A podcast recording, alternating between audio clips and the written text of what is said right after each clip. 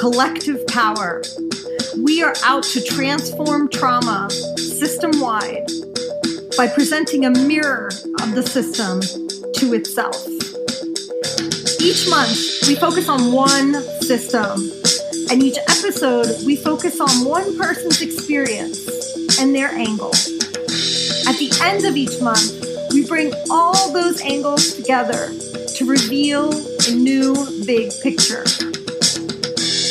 Stay with us to discover our collective power and what's possible for our city, for our country, and our world. I am Dr. Rita Fierro, and I am your host.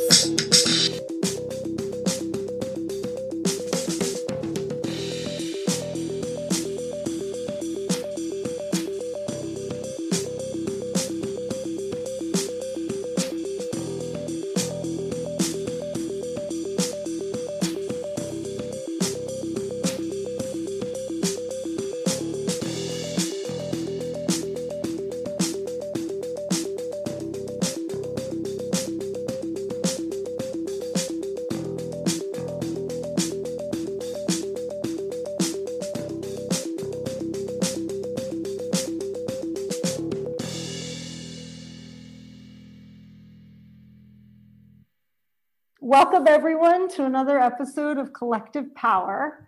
I'm really thrilled today to have a phenomenal panel of people who have been thinking really, really deeply about the economic system for decades, actually. Good morning to all the guests that we had this month. So, David Kaplan, Eric uh, Ramos, um, Eric, I don't remember, oh, Murillo. Um, Murillo. Murillo, there you go uh, Matt Burkhold, Wayne Armistead, and Gagan Oberoi. Thank you for coming. So, the conversation we're having today is the relationship between inequality and the economic system. And before we dive in, I'm going to ask you to introduce yourselves, like very briefly, and then just start up with an opening statement about how you see the relationship between equality and the economy. Over to you all. I'm Gagan, and I have about 22 decades plus of working in marketing and sales, and I specialize in getting people to buy more. And uh, for me, I think the big question was inequality. And I, like I said, for me, inequality is part of economics. If you take out the inequality, economics will cease to exist. However, it is the kind of inequality uh, which is disturbing or which we want to correct. It's not the inequality in itself. And that's the cornerstone of the thinking here. Uh, I'll go next. I'm David Kaplan. I am a sole proprietor, sole practitioner, uh, tax accountant for almost 30 years. And I've also done some work in government uh, or with government in tax reform and studying the economy of the world. I will agree and disagree with Gagan's statement that inequality is important to have I think the degree of inequality is what we're talking about. You know, there's a Gini coefficient out there that is wildly skewed in some economies and not in others. And I think while I understand that inequality is necessary, you have to have the workers and the bosses, and they have to be compensated properly. But there's a range where you've got a multiple of earnings from the top to the bottom that has multiplied dramatically over the last 20 years or so. So I think it's the range of it that, that is important here. Hi, my name is Eric Ramos, and I, I worked for the Central Bank of Mexico for many years. I'm an economist. I've also worked for different multinational, international organizations, basically in the development space in Washington, D.C. and in Paris. And uh, the way I see the relationship between economics and, and equality is, is one that is deteriorating. I think there have been competing economic systems, and I think um, none of them are perfect. the one the path that we're on right now is one that is important to to distinguish what what is a situation where we are and what is a trend and what type of trend we're willing to live with so for me even though we have seen inequality and we have tried to tackle try to tackle it but it, it's not working very well so for me there's this relationship is something that we have to do something about and that's the biggest challenges of our generation Stead. My first career was in education and as an administrator in education for almost 20 years. I then got into the investment business as a stockbroker and a portfolio consultant. And um, I thought that uh, my first few years in the business were very interesting and uh, where uh, things were doing quite well as far as the financial system was concerned. But it has changed so much in the past, uh, well, really, in the past 40 to 50 years that we don't recognize what is happening or what has taken place. And uh, I've written a book called Capitalism Perverted, where I've tried to trace the changes that have occurred in the financial system and how it has led to gross inequality of income and wealth. I realize that there has to be inequality because uh, people have a we, we we all know about the normal curve but what's happened now is we've gone back to the middle of the 19th century to describe how much inequality exists at the present time. Thank you. Yo, my name is Matt Burkholdt. I have a PhD in historical sociology, where I specialized in the study of the historical development of capitalism on a world scale. That work rather than going into the academy due to moral reasons, to my moral commitments to humanity, led me away from the academy and toward working with everyday human beings on the potential for us at the community level to work with each other to create sustainable and dignity affirming local economies, institutions, and cultural practices. And as far as inequality being necessary. I'm firm of the belief that capitalism is the cause of inequality and that there is no such thing as, as economic parity under capitalism. And I think that any system that requires inequality to drive itself forward and to create economic growth is a profoundly immoral system that is incapable of caring for human beings. Rita, can I follow up on that? Go for it. Matt, I just I just want to ask you, uh, and I don't necessarily disagree with what you said. Again, there are degrees, and you are correct that capitalism does require inequality, which may not be the greatest thing. However, socialism also requires some sort of inequality. The only ism, I think, that doesn't is communism. So I'm sure you're not on that end. I think there is a middle ground, but I think even the middle ground requires inequality, maybe just not as much as what we have. And maybe the focus is more on who are you helping and not what is required.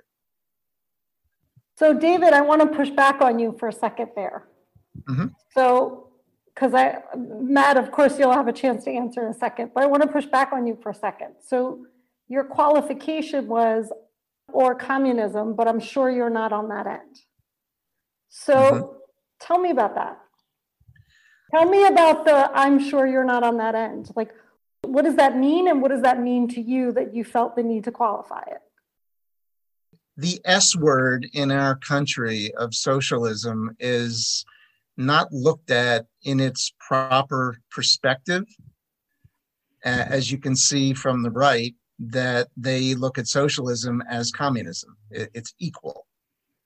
Socialism is not communism. Communism has a connotation of Russia and uh, authoritarianism, etc., which is why I said what I said. Uh, now, does it have to be that way? No.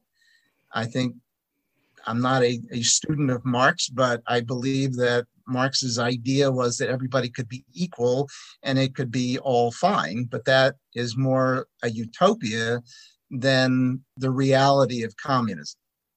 And that's why I said that. So you qualified it because in your mind, like communism equals authoritarian regime. Correct. Yes. Or dictatorship. Okay, right. got it. I think a lot of people in the US think that. And so, like, I think that's why I, I wanted to highlight it. Mm-hmm. So, I, I wanted to mention something. So, I think it's important to to kind of like give um or at least have a common understanding of a definition and understand what we mean by equality. Uh, for example, I don't know if you've seen the, an image that I think is three little guys looking at a baseball match. I think have you seen it? One one says equality, on the other one says equity. Let me actually take a picture. I don't know if if I show it to you guys here and if you guys can see it.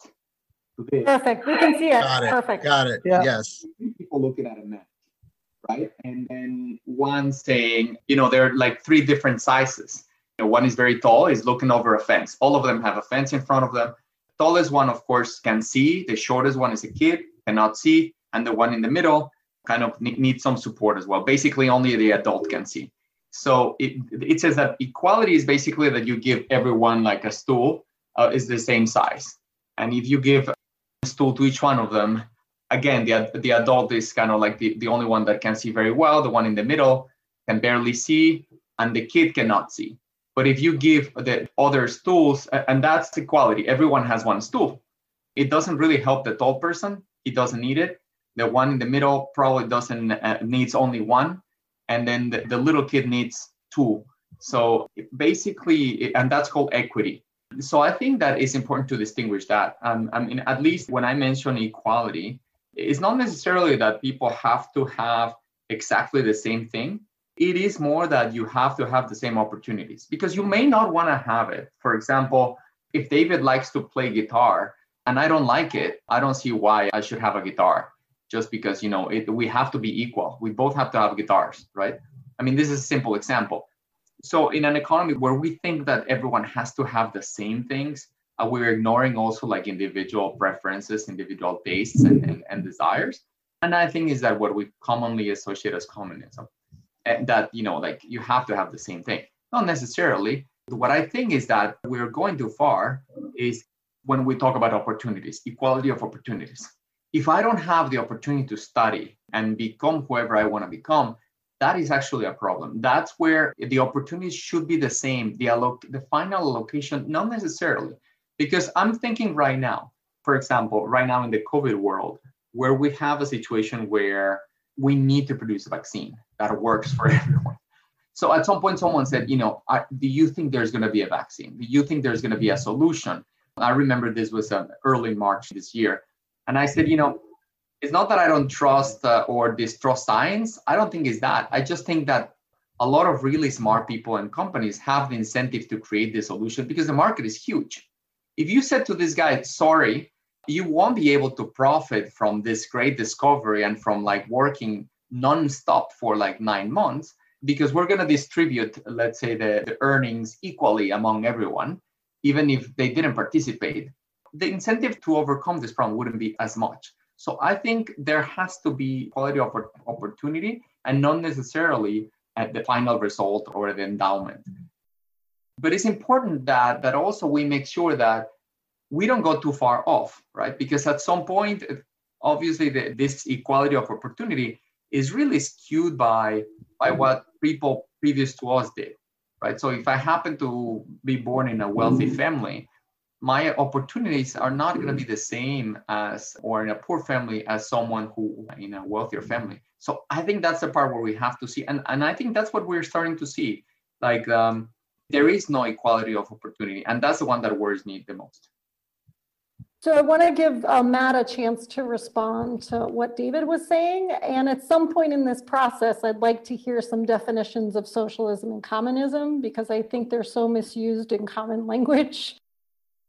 It would be helpful to actually come from an actual historical de definition. So. Thank you, Rita. And thank you, Davis, for a comment that forces me to clarify what I'm going to hear as good natured assumptions about the nature of what I said. I don't consider myself a socialist nor a communist, nor a capitalist. Obviously, I live in a capitalist economic system and participate in it. I'm certainly not an advocate of it. And I want to be real plain and transparent about this. My understanding is that capitalism emerges over about a 200 year process between 1492 and 1692 or 1700. And then in, in around 1815, we, we enter into a industrial capitalist system that has kind of created the world that we know as normal. Um, and that's been around since, you know, the early 19th century. Socialism then emerges, you know, really uh, with the Paris Commune. And theoretically, is socialism, as theorized by Marx and several others, is a period in which it's a, it emerges in response to, you know, what some political economists saw as the misery produced by poor people under capitalism. And socialism was a period in which, through either through electoral means or outright revolt, the working classes might take control of the productive process and, and produce in the interests of humanity rather than in the interests of profit and capital accumulation. At which point, the material conditions might exist for communism to emerge and the state can wither away and so on and so forth. At its core, all three of those frameworks or doctrines, whatever kind of language you want to use, is not important to me to describe what those are.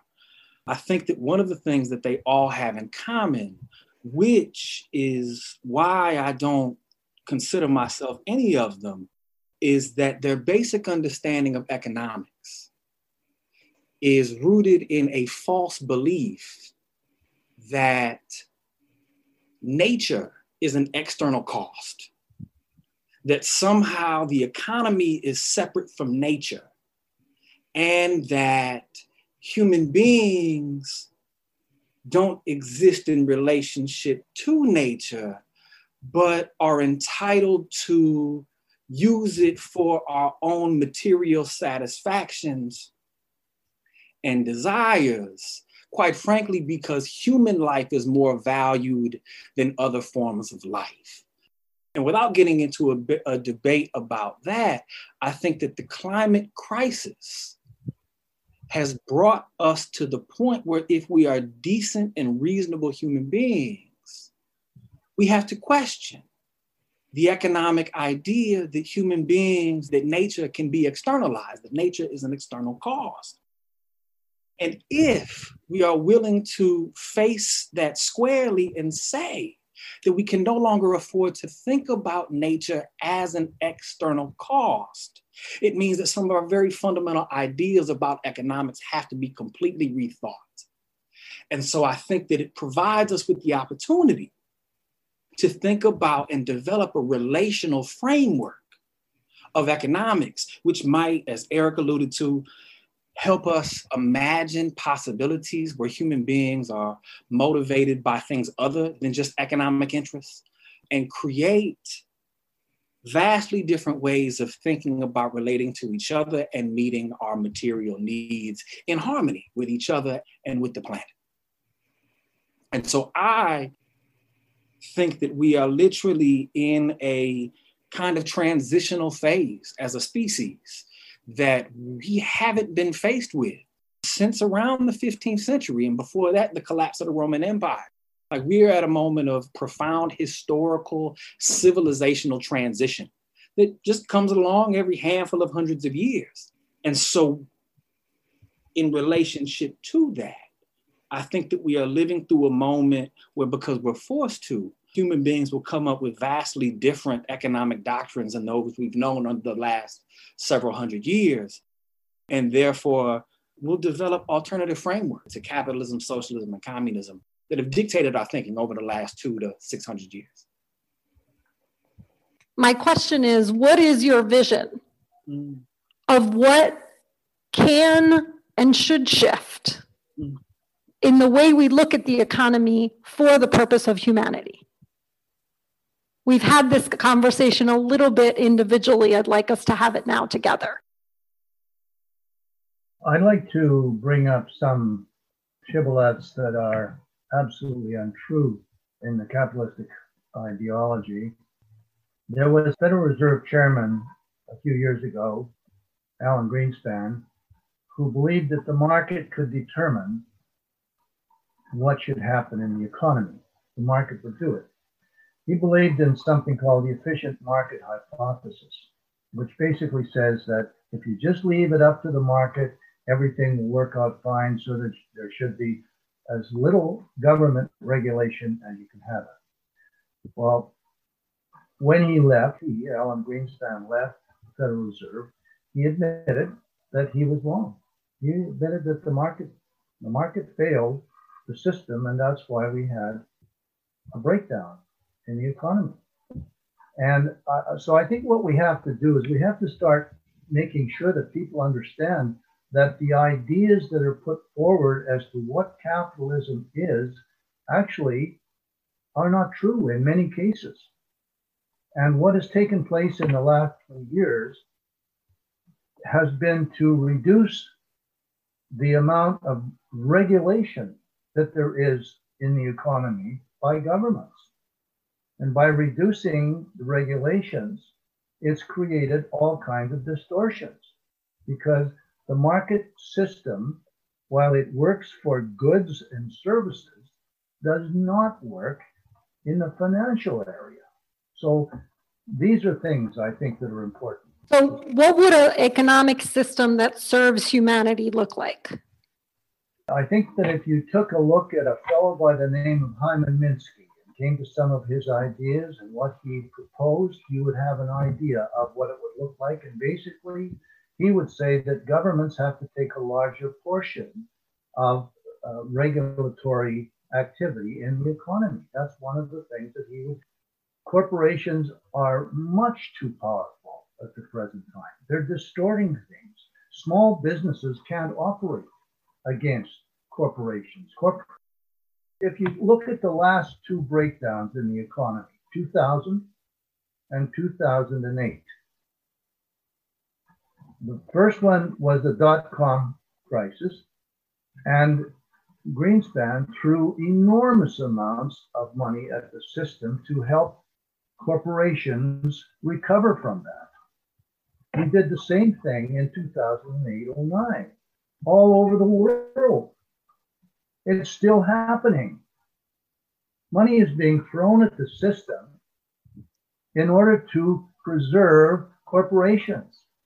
And if, if capitalism really worked, the banks would have been allowed to go down. And that would have hurt shareholders. It would have created some distress in the economy, but we're having the same distress now. But what would have happened is that you'd still have everything being intact. All of the buildings would be there. Everybody knows the infrastructure everything would be fine, except that the excesses that occurred would be taken out of the system and capitalism would have worked.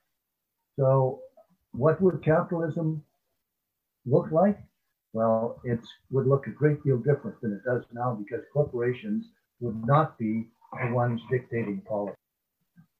So I think that what we have to come up with is also I have more practical view of this I wish my view was even more practical.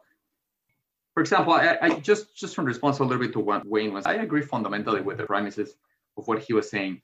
It's just that I think that sometimes it's very challenging. For example, I was in, in the operations department uh, working at the Central Bank of Mexico when we had the 2008 financial crisis. The problem why Mexico went into a crisis, it was a little bit different than that of the US.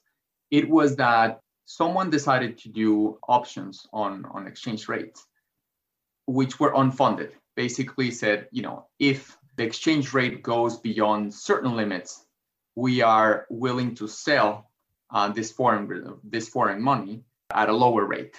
So imagine that you say, well, I'm going to sell a contract where if the euro goes, I don't know, let's say from one to four versus the dollar, I'm actually going to sell it for less than that, right? And then you have different levels all across. In the case of Mexico, it was in particular, if the exchange rate went beyond 13 pesos per dollar, this institution was willing to sell it at, you know, let's say 12. If it went beyond 14, it was willing to sell it at 13 and so on and so forth. But it was multi-million dollar contracts. And we as a central bank could not see it. Uh, we were not aware of, of those contracts. So when everything started going down is that when the actual exchange rate started going up.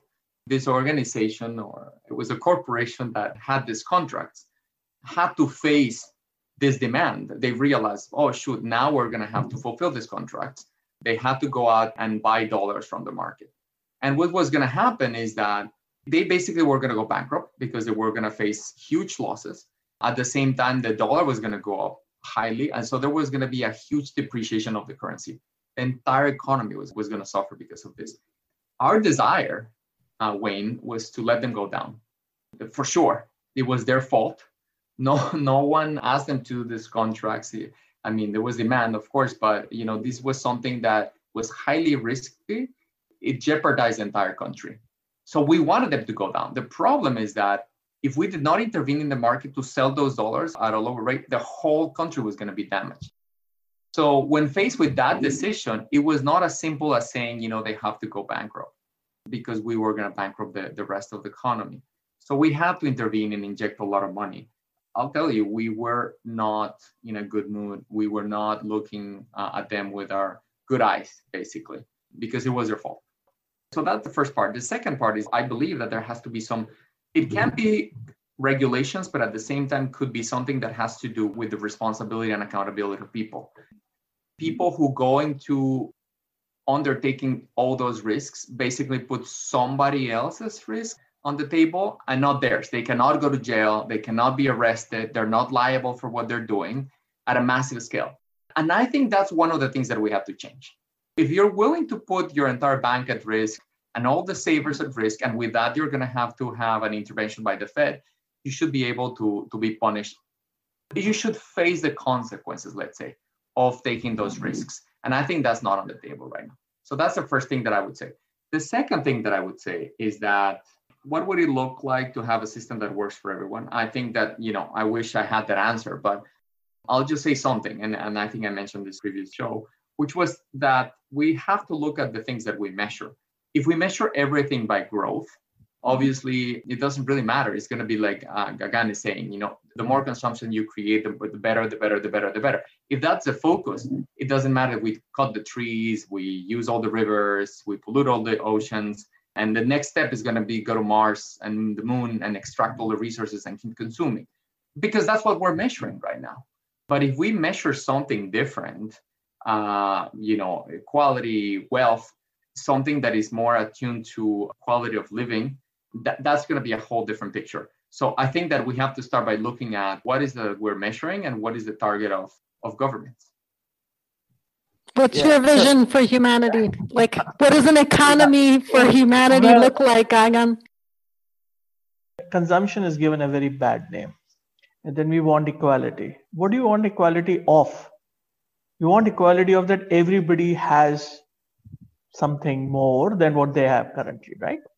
So you basically want them to have a house uh, or a car or a, you know, water, hot water or whatever, electricity and, you know, certain things. These are consumptions. You want people to have consumptions. You're saying people don't have food to eat, house to stay. You, what you're basically saying is they cannot consume today if you want equality, either you're making everybody poor or you want to make everybody rich. First, we have to decide that. What do you want to do? Do you want everybody to be rich or do you want everybody to be poor? Right? I think we want to beat up certain people who are doing wrong, and the answer is yes, we should do whatever.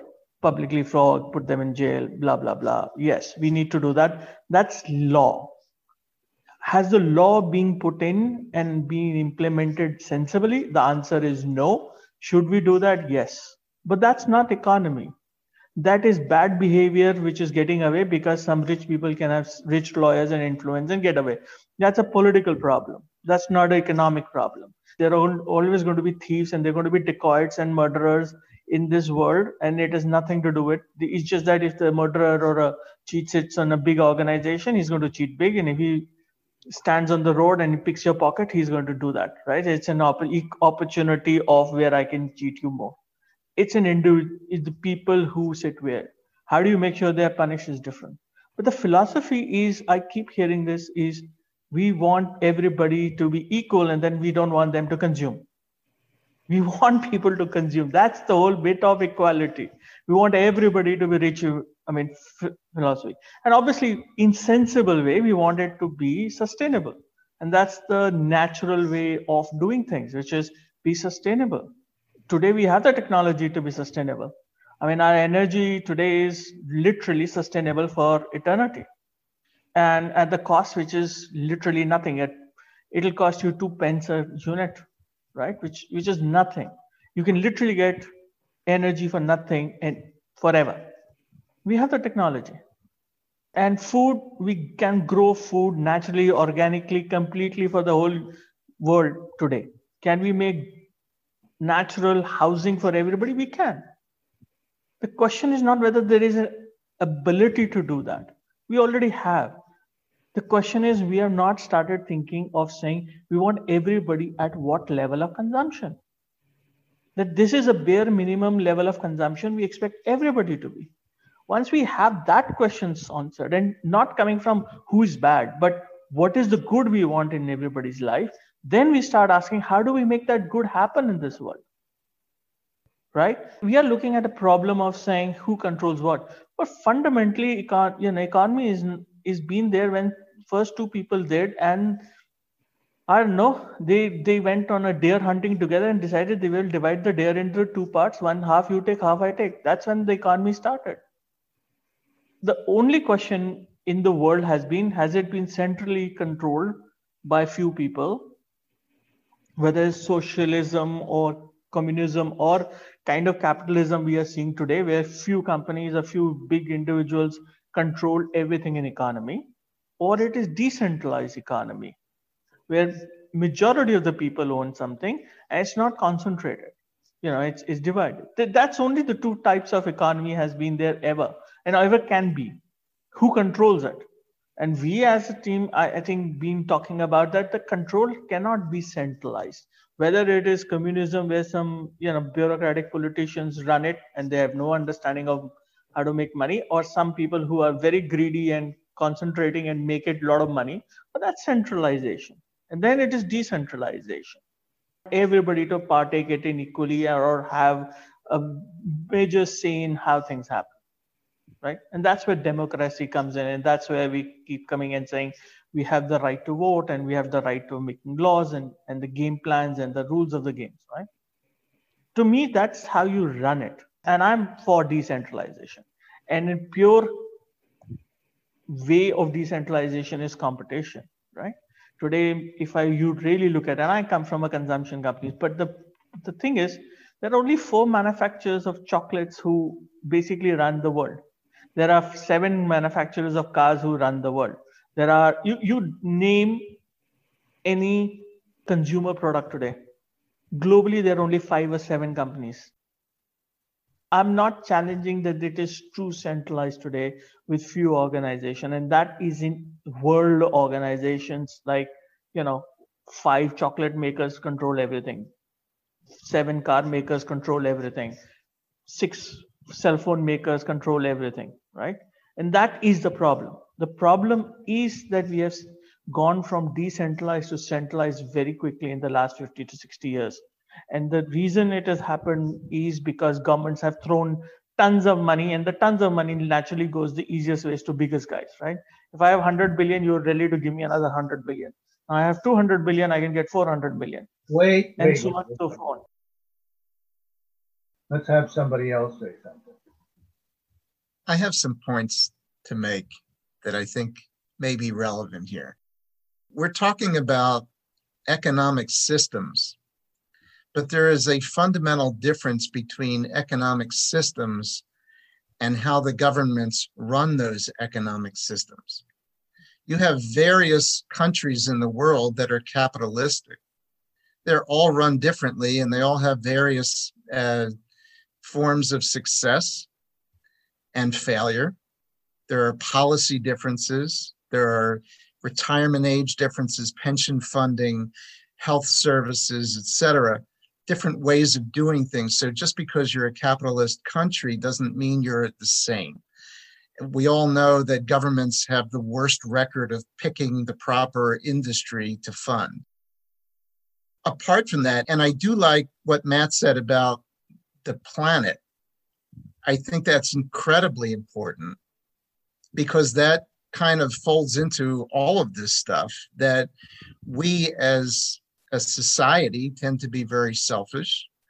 And uh, if the answer is don't fly so much because that creates pollution and destroys the planet, but we have somewhere to go, we're going to say, well, you know, my flight's not going to make that much difference. We have to merge the dealings of the economy with the dealings of the planet. But that gets me to a further point, which is what we really want. And I think we can all agree on this. What we really want is every single person on this planet to be happy. What does happy mean? Happy means different things to different people. Look at Bhutan. I believe they score number one on the happiness index in the world. I would not like to live there. But those people are happy. So maybe their form of government is the right one for them. Maybe ours is not. But who defines what happiness means? You know, we have a, a poverty level that is I, I, don't know, Eric. You can you can tell me what it is. I think it was a dollar twenty five a day. Is poverty, but yeah, there's two two, but you can say one or two dollars. Okay. A day so we say that anybody that's earning less than that is not good and we have to help them, but maybe they're happy. Maybe they don't know what happy is. But who's supposed to judge that? And then how do you work that into the economy? Giving me a great deal to think about. And to this question about a vision, I'm not going to project a whole vision for the for the world economy. I don't pretend to be equipped to do that. But I do think similar to David and Gagandeep had said, I often begin workshops or at some point in a workshop will raise the question if I, love Eric's point about how we measure and value what a, a decent economy looks like and does. And I think that one of the things that I often do in workshops is pose the question of in an economy in which if you don't have access to money, you may have a rational fear of being homeless and starving. In an economy such as that, what opportunities do human beings have to develop a sense that who we are matters? And so I think that for me, a useful way to think about how the quality of an economy and or society ought to be measured is the question of do human beings have the potential to develop things they like about themselves? Do they have the opportunity to express themselves creatively in a in a variety of ways? Um, and so I think this question of measuring that is at this moment an arbitrary thing. But I think for me, it's a question that is a useful one for a large vision. And then I think about conditions under which people develop a sense that we might matter. And I think on the one hand, doesn't matter if we matter if we don't have a planet. If the planet does not fit for human life, then you know we have to do something about that. And so I think one of the economic principles, if you will, that might guide such a transformation and such an economy is the use of renewable, sustainable energy sources to produce within the bounds of nature. And this can just be a guiding principle on economies of the, of the future and also to facilitate within people a sense that their decisions matter, their skills and what they you know need to be improved on and what's not for them. That production can be organized cooperatively and controlled cooperatively by whether you call it firms, whether you call it organizations, doesn't matter to me. But that production has to be done for use rather than profit. And I may make one caveat to not just production within the bounds of nature, but consumption within the bounds of nature. Because I think that what, what Gagandeep has said is, is vitally important. We do have the material capacity to satisfy everyone's needs. I think about the fact that we're on this call, though. The technology that makes it possible for us to be in conversation together requires the mineral coltan which is Democratic Republic of the Congo, and wars are fought over it, and, and, and, and people die on a daily basis. It's assembled in South Asia by workers who work in factories where the working conditions are so poor that firms have installed suicide nets to prevent the workers from, you know, killing themselves. That to me says this notion of production and consumption within the bounds of nature has to also be thought about globally rather than just nationally and or you know regionally. Go ahead wayne. Well i'd like to react to both uh, eric and gandhi in what they had to say. Firstly both of them mentioned this and kind of i think we went over it very quickly and without looking at it regulation is really important. It was mentioned, first of all, by Eric when he said that um, there was some regulation, the government was in charge, but they allowed somebody to do something that didn't, they didn't have the funding to back it up. And that's the problem, is that if you don't have regulation, you've got a real problem. Uh, what happened during Greenspan's time was that they didn't allow Brooksley Born, who was the um, charge of the uh, Commodity Future Corporation, to regulate derivatives. And that created the whole burning of the economy in 2008 09. There was nothing backing all that housing money because theoretically somebody had the money to back it up if things went wrong. Well, they didn't and there was no regulation. And that's the same thing. The Gandhi was talking about uh, the economy and the way it works and so on and so forth. But until you have some sort of regulation so that there's an oversight, so that those greedy people that he was talking about can be stopped from being doing the greedy things, then we're going to continue to have booms and busts. We've had this these things going on since the 17th century. And until we find a system where there is a regulator put in place to stop what's going on that is bad for the economy, this will continue.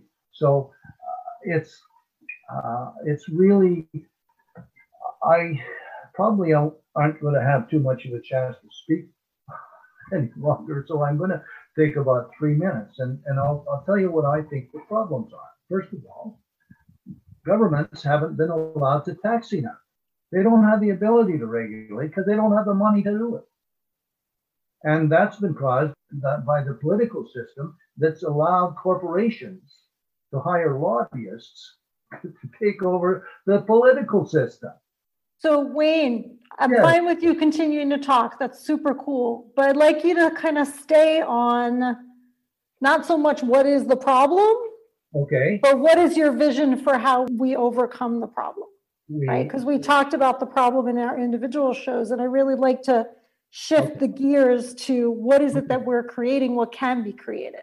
Okay, we have to increase taxes on people who are earning extraordinary amounts of money.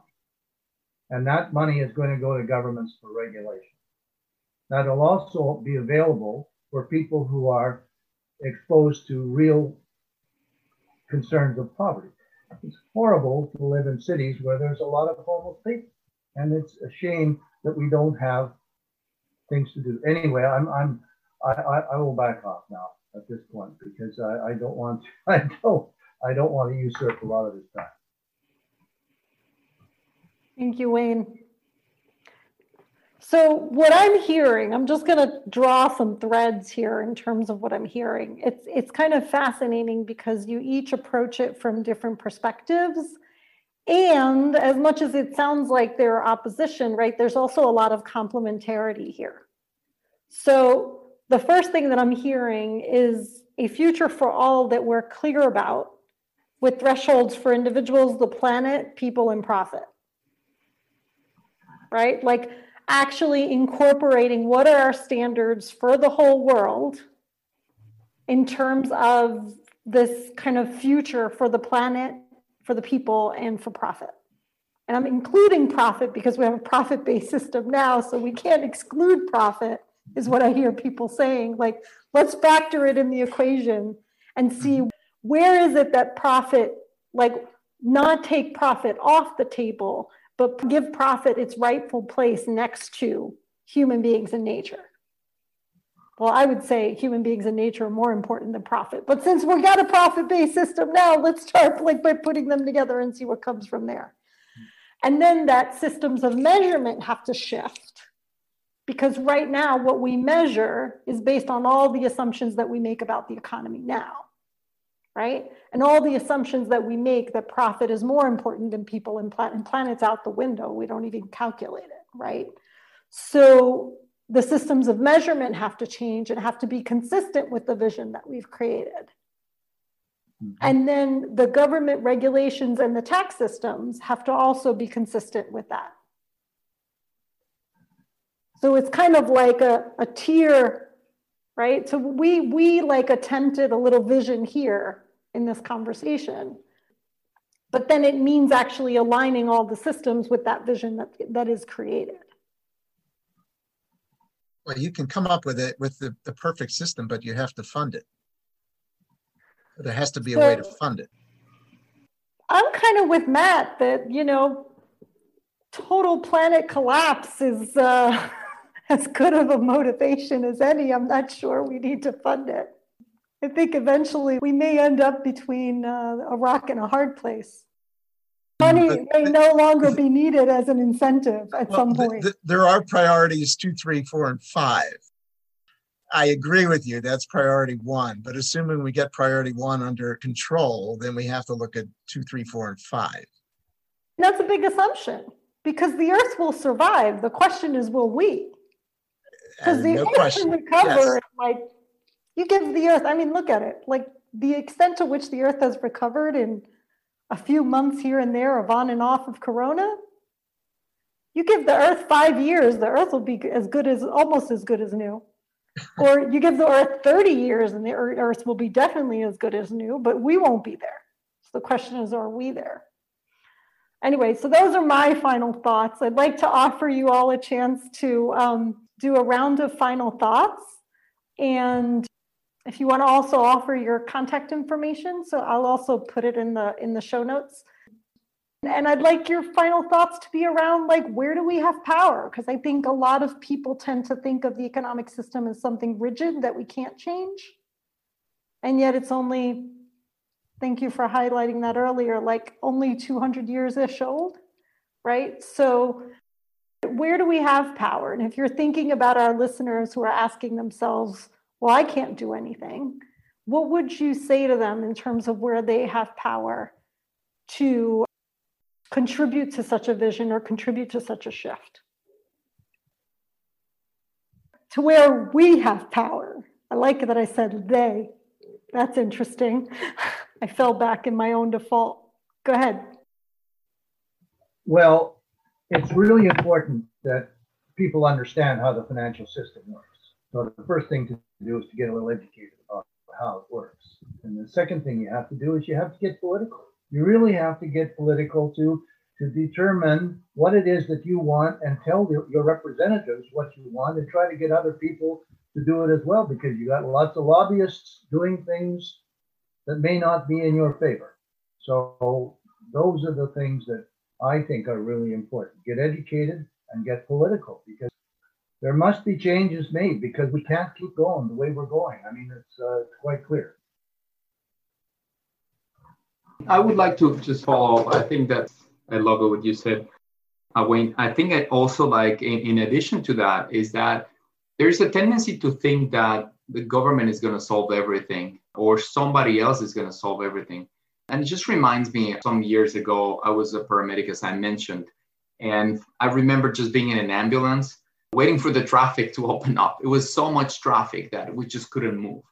And I just mentioned to my colleagues at the, at the time, and they said the government should do something about it, right?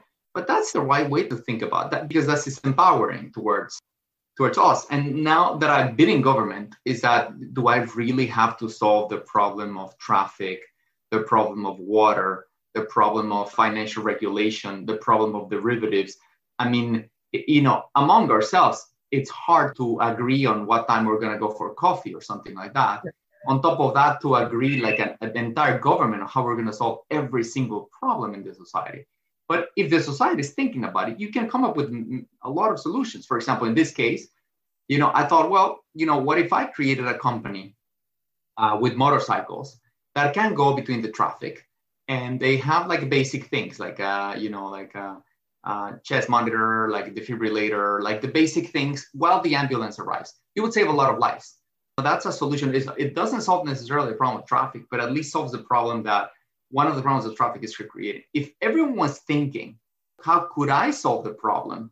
That would make a lot of huge difference. So um, in addition to get it political is to think, you know, is there a way I can solve the problem in a sustainable manner? And sustainable may mean uh, also like uh, financially sustainable because we talk about profits and we talk about this, uh, but, but we kind of like mention profits as, as if it was a bad thing.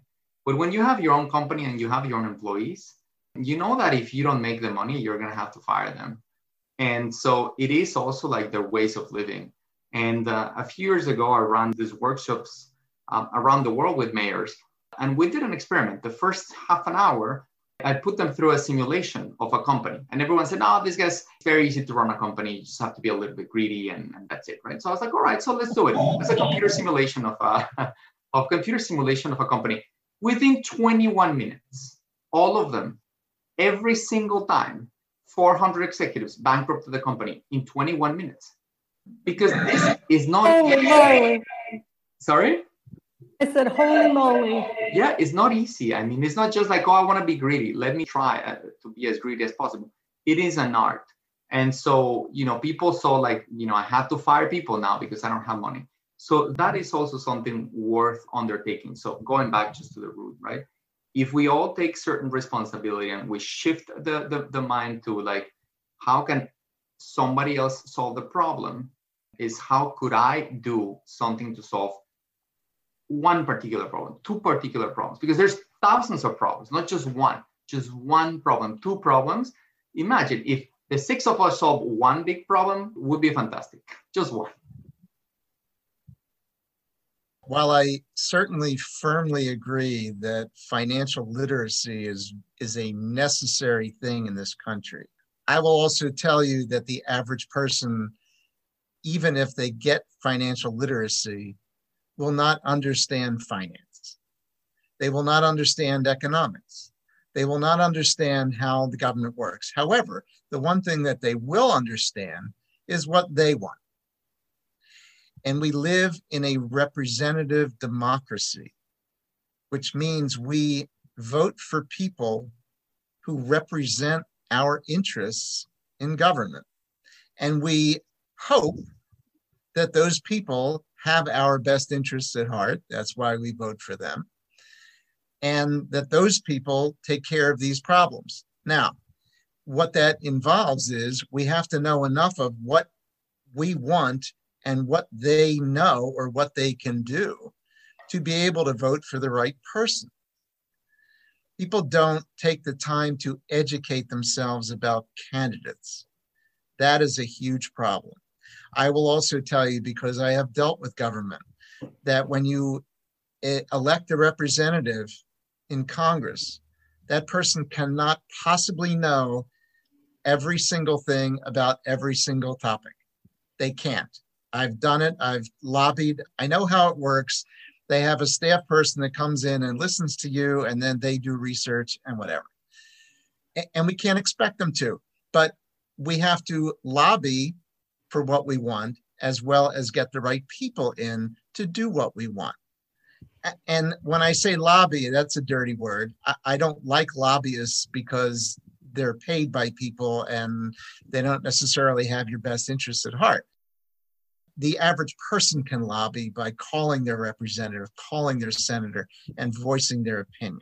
But the key is we know what we want for ourselves, and we have to get that to the people who can make the decisions that will get those things to work.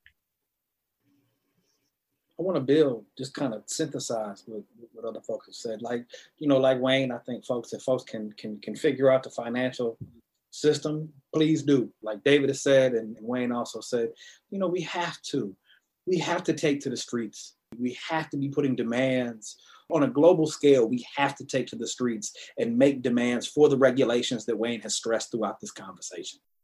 Because without that, we won't survive. At the same time, similar to what Eric was saying, we have to start growing our own food. If we live in a place where there is a refusal to do anything but rely on fossil fuels, you know, we can begin to organize, we can create microgrids like they're doing around the world. We can create solar microgrids that create that, that allow us to pool our resources using solar energy and therefore remove ourselves from the grid of a fossil fuel driven utility industry. You know, we can do things like grow food, we can organize it into cooperative distribution and production networks. You know, we can create cooperative grocery stores, we can grow our own food, we can build a set of institutions and practices that can slowly either supplement or completely remove us from dependency on institutions organized by a system that is seemingly hell bent on human extinction. And we have to do both of those things at the same time, and we can. Gagan, close us out. I, I, think I am being one of the most uh, off everybody's track uh, in this conversation, maybe. I think my hope comes from a very different place. You know what Greenpeace used to say in 1970s about environment. I think everybody on this call has been more radical about environment today than in 1970 Greenpeace was, right? And which tells a lot about this world. In 50 years, we have transformed the entire planet to first understand that it can kill you. Today, people vote for environment, right? What we have also done is to just talk about it. Not everybody understands the environment. I've heard many things about fossil fuel, but you know, all our steel eh, is made out of fossil fuel. You don't burn coal, you don't make steel. You don't. All our clothes have fossil fuel in it, right? So we still don't understand completely about the fossil fuel and how we consume it today. But we are all understood that we need the environment to be right, right? So you don't need to understand the subject, but you need to start talking that what is right for you. And what has happened over the last 50 years is all organizations, irrespective whether you're a small or a big organization, is now talking about sustainability, right? Over the last 50 years, women empowerment and conversations have happened, and every organization versus SALT today says we need more women participation, right? The conversation is very simple if you believe it's important, right? Just talk about it. You don't have to go and do too many things. If everybody starts talking about it, then you know the politicians when they come to ask vote, they they check what you are talking about, and they talk about what you talk about. They go back and do things about what you want.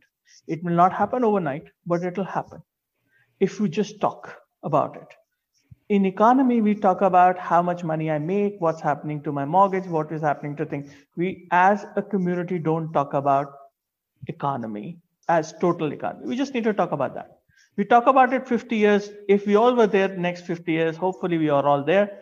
And we came back on this call i promise you whatever we have talked today 50 years from now people will be 50 times more radical than what we are talking today and that's possible. All everybody has to do is get up in the morning, talk to one person about economy, and talk that that is the most important thing with me. It has to be sustainable for everybody.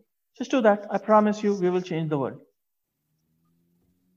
So, uh, my last thoughts is that there are a lot of ways that the economy enters into the way we operate in the everyday world, the way we do business, right? Like one of the things that I wreck my head over is how to have a collaboration with a colleague and have shared accountability instead of one person having to hold the contract and everyone else needing to be a subcontract, which puts them in a hierarchical position. That's an economic decision that we can't be co accountable. That one person to be able, the person has to be a subordinate. Is that we can think creatively of the economy and push back on these structures that haven't created the space for us to create innovation yet. And the more of us push back on those structures, the more that innovation will start to take place. The more people look for a new structure and a new option, the more we'll, we'll bring it forth. Thank you for listening to another episode of Collective Power. If you'd like to be a guest on our show, recommend a guest on our show, or write for our upcoming Medium publication, feel free to contact us at collectivepowermedia.com. You can also become a supporter and help us offset the costs of making the podcast for as little as $3 a month. To do so, go on our website at collectivepowermedia.com and click on the button that says Donate, Become a Supporter. Thank you for your courage to see the bigger picture. And until next week, drop the mic